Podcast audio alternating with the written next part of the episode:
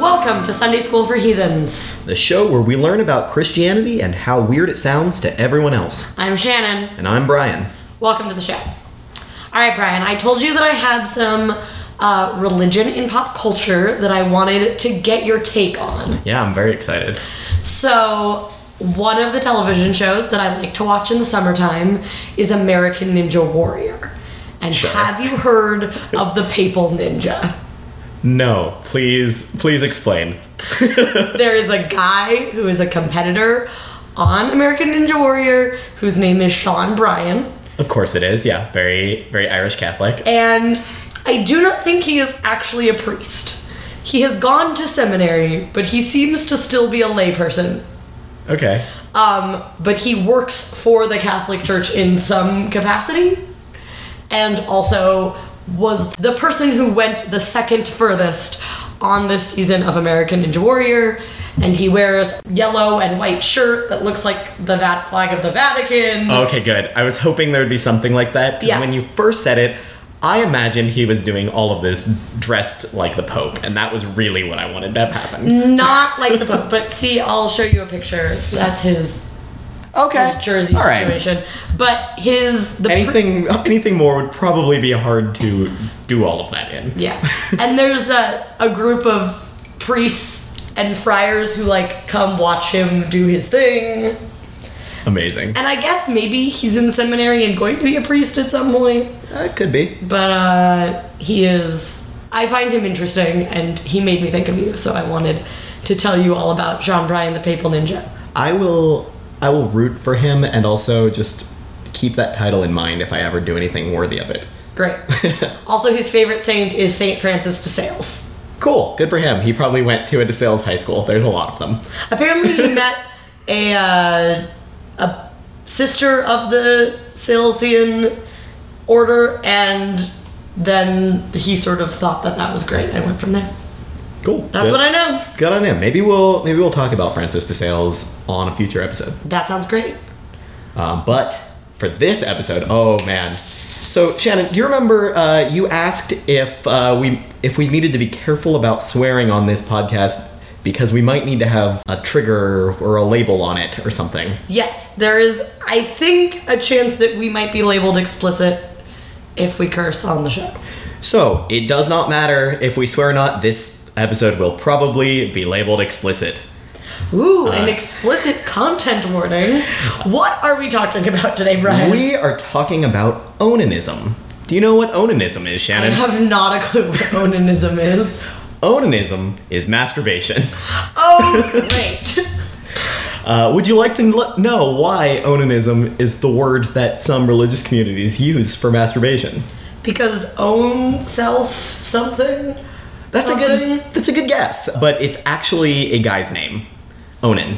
Okay. He got it, he got his own ism. Can you spell that? O N A N. Onan. Okay. So it sounds, yeah, I get, I get the own thing, but no, it's a dude's name.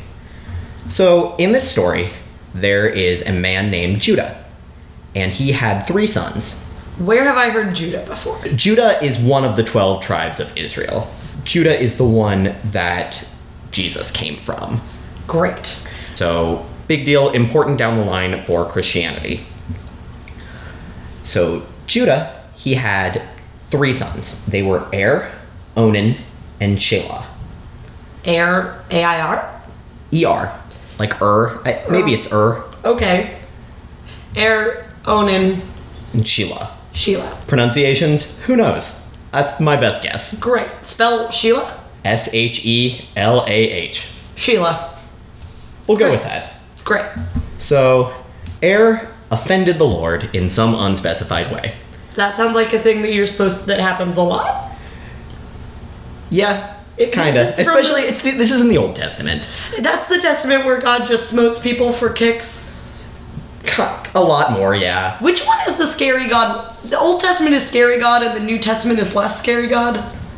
Y- Generally, yeah. Okay. You could, yeah. That generally it breaks down like that. Okay. I knew that people say that that's a thing, but Yeah. so scary god is upset by something Air did. We don't know what. Right. And this was a problem because Er had a wife named Tamar that Judah had gotten for him, and Er died before he had any kids, so he had no heirs. Er had no heirs. Huh. There we go. Air had no heirs. So it was a rule that Tamar was supposed to marry the next in line son so that his kids would count as the older brother's kids. This is from an old Israelite law that basically, when brothers hold property together in the family, it gets passed down through the oldest brother's kids. And so you want to try to make sure that the oldest brother has kids, even if it's technically the younger brother. It's so it's all about keeping it in the family. Yeah, and it's all about giving it, to, keeping the line of the oldest brother alive. So that way, if you're the second oldest brother and you married this same wife, your firstborn is also still technically his firstborn, and then the firstborn still inherit the property and all of that. Exactly. Great. So this gets spelled out in Deuteronomy, and the rules. I I just like this story, so I'm going to share this little aside about it. If the younger brother doesn't want to marry the wife, they're supposed to go to the elders, and the elders are supposed to talk to him and try to convince him.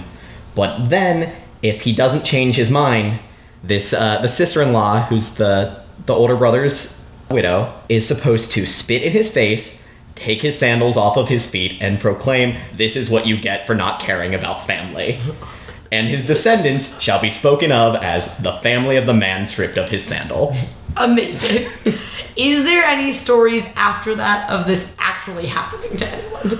This is the closest, but the sandal thing does not happen in this story. Okay, but what we're getting to is Onan doesn't want to marry Tamar. He goes ahead and marries her, Okay. and they have sex. Okay. Because But- that's what you're supposed to do when you're trying to preserve your older brother's lineage. Right, but he pulls out. Interesting. Does it say why? Because if there are no children from this Tamar and Onan relationship, the second eldest son gets the property. But he's gonna get the property anyway. No, it would skip to his own son, who counts as his older brother's son. But his son is probably going to outlive him anyway. Isn't he gonna get to like But if steward he- the property? But if he never has kids, it's just his. Or if he has them with someone who's not Tamar. So he's just waiting it out? Kinda, I I think that was his plan. But anyway, he pulls out, spills his seed, as it were, and God is pissed. And God strikes him dead. So he didn't get a chance to live out whatever the rest of his plan was. How many times does he pull out before he pisses off God? Unspecified. Because you would think, like, the first time is like maybe panic, maybe not sure how sex works. And the second time, I don't know, you keep coming up with excuses and eventually three strikes and you're literally actually out. Uh, well, the the belief at the time was that whatever it took to make a complete human was contained in the sperm. So So they, they got enough, definitely right? they definitely knew that pulling out was stopping pregnancy. Like that was that would have been knowledge that they had had at the time. He knew what he was doing was preventing children from happening. Yes, but so was it the very first time he pulls out? There goes the smoting? Once again, the Bible does not go into that level of detail. It might have been the first time. It doesn't say, yes, this happened on the very first time. It just says it happened. I need more specifics from this document. I cannot give them to you. All of the writers are dead. Fine. Continue. Onan has been smote. Onan is smote for committing the first act of onanism, which is not technically It's masturbation. not even masturbation. So how does this go from being ejaculating without the purpose of having children to actually self pleasure? We'll get to that, but First. honestly, this story gets better. Really? Oh, yeah, this is a good story. Okay. So Tamar is still childless and still now a widow t- twice over. Yes. Both of her husbands have been smote, and that leaves Sheila Yes. One more son. Still a kid at this point. awkward. Yes. So Judah says, Hey, can we please wait until he's an adult? And they all agree, Yeah, probably a good choice. Good dad, Judah. Yeah. Like you. I'm He glad that you go on to be the great, great, great whatever of Jesus. Yeah, he he makes this good choice, but some also not great choices. Oh, God. So a long time passes. Sheila grows up. Tamar still doesn't get to marry him, and she's pissed about it Why doesn't she get to marry him? because Judah is afraid that his third son is also going to die. So now we're blaming Tamar for the problem. Yes. This is where we get to the patriarchy. Sure, yeah. Or will there be more patriarchy later? Kind of more patriarchy later. I mean, I'm not surprised. But also, Tamar is great, so we're gonna keep going on this story. okay. So, long time passes. Judah's wife dies. He goes into mourning, and then he comes out of mourning and goes traveling to shear some sheep. That's a thing, I guess. I think it's probably what he did for a living. Okay, it's not he like went on walkabout to shear sheep. He just went about his daily life because he was finally off of the proverbial couch of sadness because his wife is dead. Yes. So Tamar hears where he's going, and she takes off her widow's clothing and veils her face and dresses up very nicely. I think I see where this is going. And she waits by the side of the road and doesn't say anything, but Judah assumes that she is a prostitute. Because prostitutes wear veils? Yes, actually. All prostitutes wear veils? At this time, yes. Interesting. But maybe she was dressing as a prostitute, maybe she was just there in a veil. We don't Were other people also wearing veils? she was on a an isolated stretch of road at the time there, because there were no witnesses to this whole event. But in general, were women who were not prostitutes known to wear veils? I honestly do not know, but I everything that I've read has led me to believe that the veil signaled her as a prostitute. Okay, so Judah thinks he finds a prostitute on an desolate stretch of road somewhere adjacent to his sheep. Yes. So he propositions her, and she asks, What will you pay me? And he says, I will give you a sheep. And she says, All right, but you don't have the sheep with you, so I need some collateral. And he says, Okay, what would you like? And she asks for his staff and seal. The reason she does that is because they're basically ancient ID. They're specific to him, so it'd be easy for her to find them and also know who he is and how to get him. So she's holding on to his driver's license. Essentially, yeah, as collateral. Okay, that's reasonable. So they have sex, and she gets pregnant from it. Because, of course, Of course, um, God is involved. yeah, God So- really wants this lady to have a baby. He does. I do too. I want tomorrow to, ha- to end well. Good for her. So Judah goes off and gets the sheep and sends one of his servants to give it to her. The servant cannot find her and asks the people in the area, Hey, have you seen a prostitute around here? And they all say, No, there's never been a prostitute around here. What are you talking about? So he she doesn't send him an address presumably because she's pretending to be some not herself. So does this servant just bring the sheep to the desolate spot in the road where he picked up the prostitute? Essentially, yes. That That's- is, that is the plan. That's a great plan. I assume not much time has passed. But why didn't he say, "Here, stay right where you are"? He probably bring did. you a sheep. He did. He he was trying to give it back to her, and then Judah says, "Okay, we tried to give her the sheep. We did what we could. Don't mention this to anybody. This could be scandal." Especially because she has his ID. Right. But the plan is just to forget about it and hope it all goes well. Which is always the wrong choice. So, fast forward 3 months. Okay, now she's more substantially pregnant. Tamar is visibly pregnant, and people are complaining. And people complain to Judah and say, Your daughter in law is a harlot. Do something about it. He gets mad and says, I will have you burned to death for being a harlot. Because she's still living in his house and things because she's the widow of both of his sons. Correct. Okay. And he hadn't figured out that she was pregnant by this point? Men are dumb. Fair. and his Only- wife also is fat. only three months along. It's not like that far. But if she's visibly pregnant, Somebody finds it visible. I don't know. okay. I mean, three months is also not that far along, you're right? But anyway, we're gonna burn tomorrow at the stake now. They bring Tamar in, and she says, Hold on a second. I have the staff and seal of the man who got me pregnant. And, I like her a lot. and Judah says, Well, uh, yep, you are right. You are more in the right than I am. Go on with your life.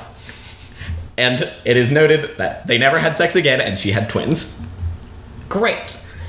Now, did she have this I have the staff and seal moment privately in front of him so he could say, whatever, you're good? Or did she do it in the town square and make him look like an idiot? I think she made him look like an idiot. That might just be wishful thinking on my part. Yes. Because I would hope that we would have heard more about what happened to Judah when everyone found out that he slept with his son's wife. I mean, you're also overestimating the Catholic Church's treatment of women. They would absolutely cover this up, even if everybody heard about it. True, but I guess I'm trying to not overestimate or underestimate rather the Catholic Church's dislike of sexual impropriety. Because sleeping with family members is still illegal, right? Yes. That brings us to what technically is the sin of Onan. I said before it was masturbation. That's kind of what is generally accepted, but there's other theories that people have. One is the one that I kind of think, which is the not fulfilling your duty i- in honor of your dead brother Yes. because that was a direct law that was given to the ancient Israelites. Uh, another possibility is that it was wasting his seed, like I said. That includes masturbation, that includes pulling out, that includes gay sex, anything that can't make a kid happen. And birth control, yeah. That's where we this is where we get the birth control thing. Yes, we also get birth control from this story. The third and probably the most interesting thought is that having sex with Tamar without trying to get her pregnant would count as incest. Because in the context of trying to make her have a baby, he counts as her husband. But there are other rules that say you can't have sex with your brother's wife. So he's both having sex with his brother's wife and having his sex with his wife all at the same time. So he is both sinning and not sinning, so they net out to zero. No, so he's sinning because the only time he gets to act as his brother is if they're trying to make a baby. Yes. So that is the that is one of the thoughts on what technically Onan's sin that was that led to his death.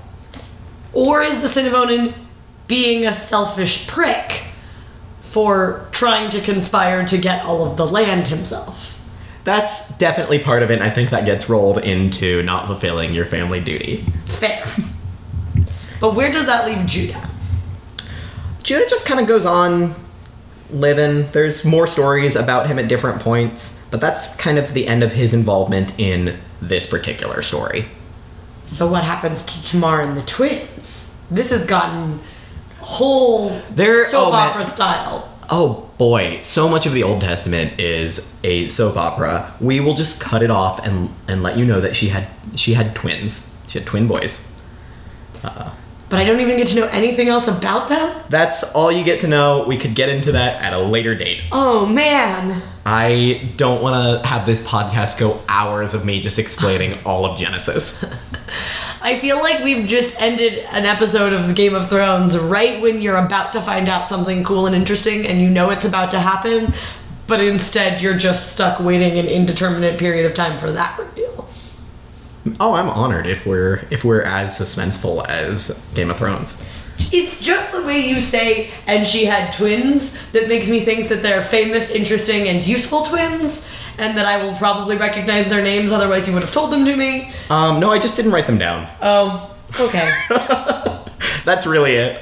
fine. honestly, in my mind, the moral of this story should be Tamar is awesome and great, and we all love her. But really, the moral of this story is when and how is sex bad? So So, many weird, complicated feelings about sex in this story. there's a lot. So, I was looking in the Bible for specific references to masturbation because this story of Onan gets called out as the one. But, it's not really about masturbation. Right. It's about safe sex. I mean, not the safest sex. No. but these days, you would count that as probably not the worst plan. Sure. Uh, if you are trying to not have kids, which is what Odin was doing. Yes. So, other places where we sort of approach talking about masturbation is in Leviticus. It says that a man should wash himself after any emission of seed. So, this doesn't differentiate between sex with a woman, sex with a man, uh, wet dream, masturbation, any of that. For the purposes of this, it's just bad because there's something to clean up, It just implies that emissions are dirty. basically. Okay. So there's some negative, subtle implication there. Yeah. And then another one that gets called out is in Matthew in the New Testament. There's this comment that Jesus makes that if your right hand causes you to sin, it's better to cut it off than to be thrown into the fires of hell. And some people interpret that as referring explicitly to masturbation, when it's kind of general. He. If you're right handed, you could be doing a lot of things with your right hand that could be sins. That's true. Uh, and right before that, he says, if your eyes cause you to sin, pluck out your eye so that you don't sin. So, Yeah. so it's a little more general. Now I'm starting to think of all the different sins you could commit with just your right hand. There's probably a lot of them. It's a lot of them. First one that pops to my head, I don't know why, is just stabbing. That's what I thought. is you can hold a weapon in your right hand. So, very general. The third place that I found is just a. I don't even have a specific thing that Paul wrote because there's a bunch of references to it. Paul's here. Paul is always going to be here. Don't you worry. I like it when Paul's here. Oh, He's boy. very verbose. Most people don't like it when Paul is here. There's some people who like it when Paul is here. I'm amused by Paul. So, Paul basically just talks about needing to resist the desires of the flesh. And in general, he has a lot of conflict about the desires of the body that he says are unclean versus a spiritual nature that is clean, that is given by God. So, it's that fight between physical desire and spiritual desire. So it comes back to our original sin thing that we were talking about before. Yeah, exactly. Then we get further removed. We get into Because Paul didn't actually meet Jesus. That is true. So we're moving further and further away. Although some people will fight me on that because he got visions of Jesus. He saw the risen Jesus. He did not see Jesus before. He did not meet Jesus Prime. He did not meet Jesus before his death and then resurrection. Jesus Prime. Sure. he got Jesus 2.0. Exactly. So then we go a little bit further in time to Clement of Alexandria, who just says wasting sperm is bad in any case, which he gets pretty directly from the Old Testament. Yeah, it's messy and not useful. This is where we get spermicide is bad, so we get into the first theological conclusions that birth control is bad. Okay. And that's because the whole person is present in the sperm, so you're wasting a person, is the thought. And this was, people thought this until the late 1800s. They didn't figure out how, How sex babies made a got baby. Yeah. It's wild. And I have so many questions. That's fine. Um, Continue. I am not a doctor. The medical part of it will uh, have to be left to someone else. I'm sure there are very talented medical professionals out there that if you don't know where babies come from by now, please ask an adult. That's not us. I will make a note to ask an adult after this podcast. Most other opinions stem from the idea that getting the pleasure of sex without trying to conceive is a form of excess. And when we get a few hundred years away from Jesus, excess is just bad. Austerity is king. We don't want to we don't want to eat a lot of food. We don't want to enjoy alcohol. We don't want to Is this where seven deadly sins comes in?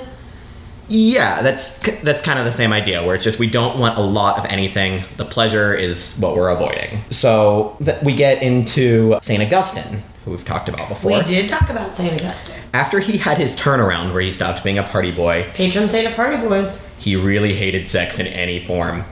Poor man. He said that we were cursed with lust when we got kicked out of Eden. and that before we were kicked out of Eden, men could control their penises just like any other part of the body and didn't need to be aroused to conceive children.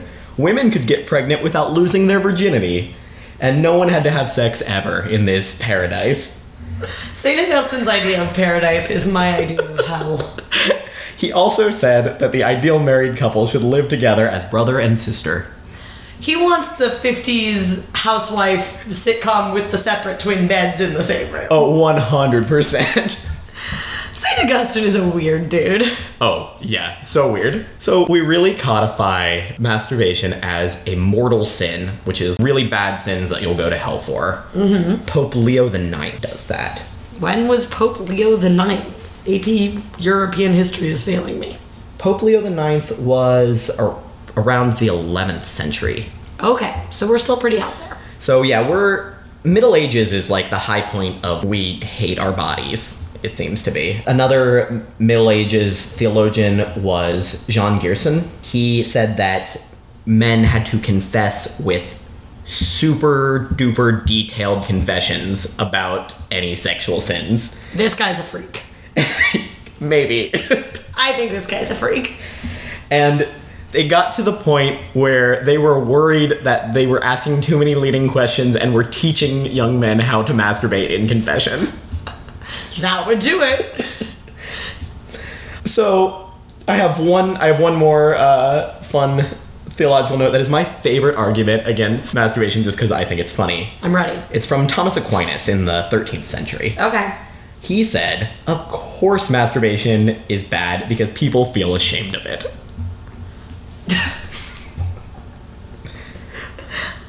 For the listeners, I just put my head in my hands. Gotta love a good circular argument. Such a circular argument. That's wild. Now, I have a question, Brian. Sure. Many of these arguments against masturbation have a lot to do with both procreation and also the spilling of seed. Right.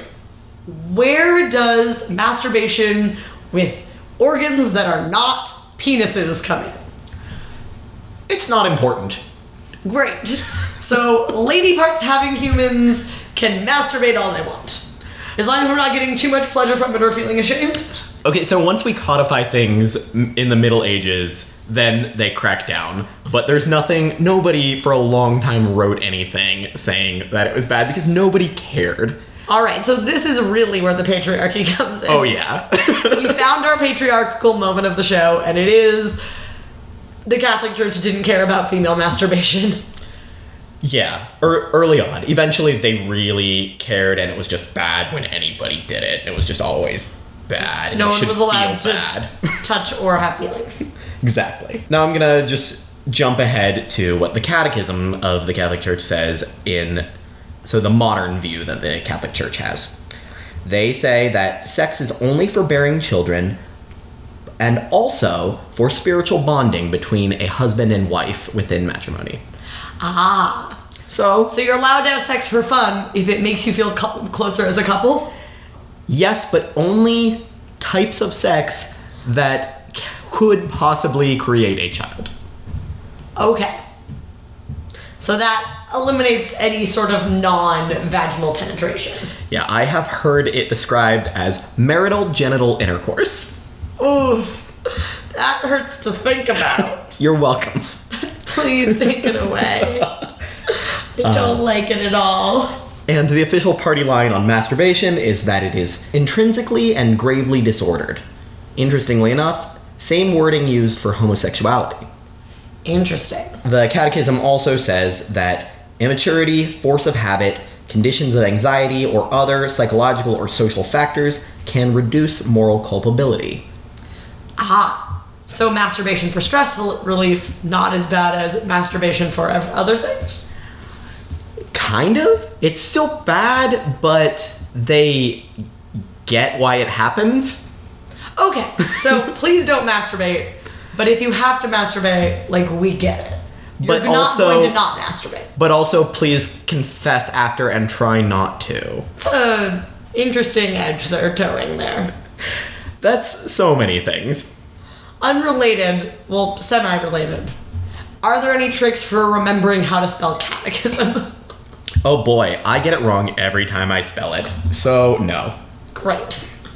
Good luck, everyone. I can't spell, I'm an engineer. Good for you. I can't spell. I've never had to type the word catechism. I can barely pronounce it right in my head half the time. Fair enough. So, Is that where we've left it? Shannon, that is masturbation. Great. Onanism. I, learned a new word today. Yay! Also, we learned that Tamara's a badass. That is the real moral of the story. Please, everyone, take that from this podcast. Tamar. Tamar. A plus. A plus, not harlot. All right, Shannon. So now it is time for the patronage pop quiz, where I tell you the story of a saint and you try to guess what they are the patron of. I am not at all ready. All right, Let's just how I do like it. it. All right, so the saint this week is my personal favorite saint. Okay. His name is Saint Walter of Pontoise.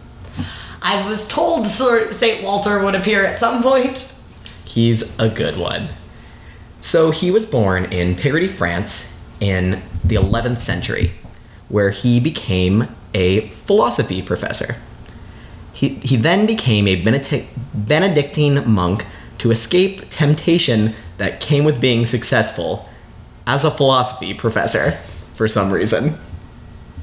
He was appointed first abbot at the monastery at Pontoise by King Philip I. Walter didn't think Philip had the right to confer that gon- honor. He thought that only God could. Also, he just wanted to live a quiet life away from the world and didn't want all this responsibility of being an abbot. So, he's there as abbot and he runs away. And the monks bring him back and then he runs away again to try to live his quiet life of solitude and prayer, and they bring him back again. And then he runs away to the Pope and asks the Pope, please, Pope Gregory, can you make me not abbot anymore? And Pope Gregory says, No, Walter, go do your job Oh. and stop running away. Oh. So reluctantly, Walter goes back to the abbey and he decides to make himself the best damn abbot.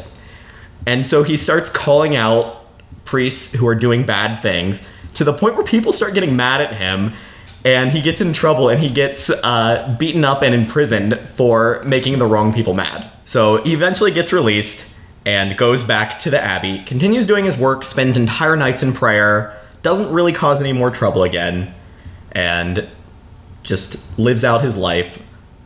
It's a little bit sad, probably, but still the abbot. So, Shannon, what do you think St. Walter is the patron of? Okay, so I now know St. Walter's life story. And I know that Walter is your favorite saint. So I'm trying to think of things that you like, that Walter likes, that maybe that is combined. But I already have figured out who the patron saint of brewers is because we talked about him last week. Well, so I will let you know there's a lot of overlap. There's sure there is. there's lots of there's several patrons of brewers. Brewers. But one of them is St. Augustine. That is true. But I don't think that's what St. Walter is the patron saint of. Is he the patron saint of celebrities? He is not the patron saint of celebrities. I honestly don't know if there is a patron saint of celebrities. I will have to look. I just think it makes sense that he did not like being famous for being a philosophy professor and thus wanted to live a quiet life of solitude. So the actual list of patronages of St. Walter are prisoners, prisoners of war, vintners, which are winemakers. Yeah. I didn't know that. I had to look that up. That's great. Uh, Pontoise, France. Yes. And my personal favorite, the reason why I love him, he is the patron against work related stress. Amazing. My it's interesting that it's prisoners and prisoners of war because my second guess was going to be refugees. Oh, interesting. In that like running away from things that you don't like and his coming to the pope feels sort of a asylum plea in some sort of way. Sure. And the, the prisoner part is definitely for when he was in prison, not that he was a prisoner in the Abbey. I feel like he was a prisoner in the abbey. He- I think he did too, but he was very stressed, and I relate to that when I feel very stressed.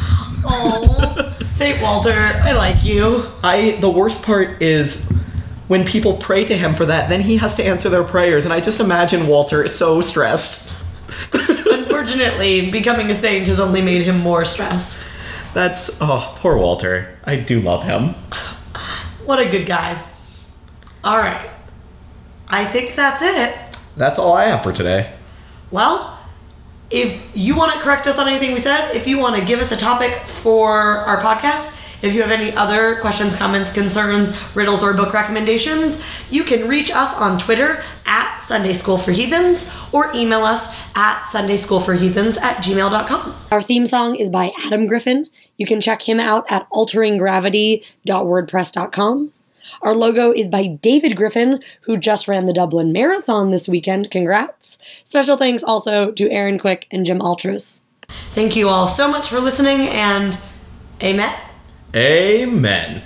You may now go in peace to like and share the pod.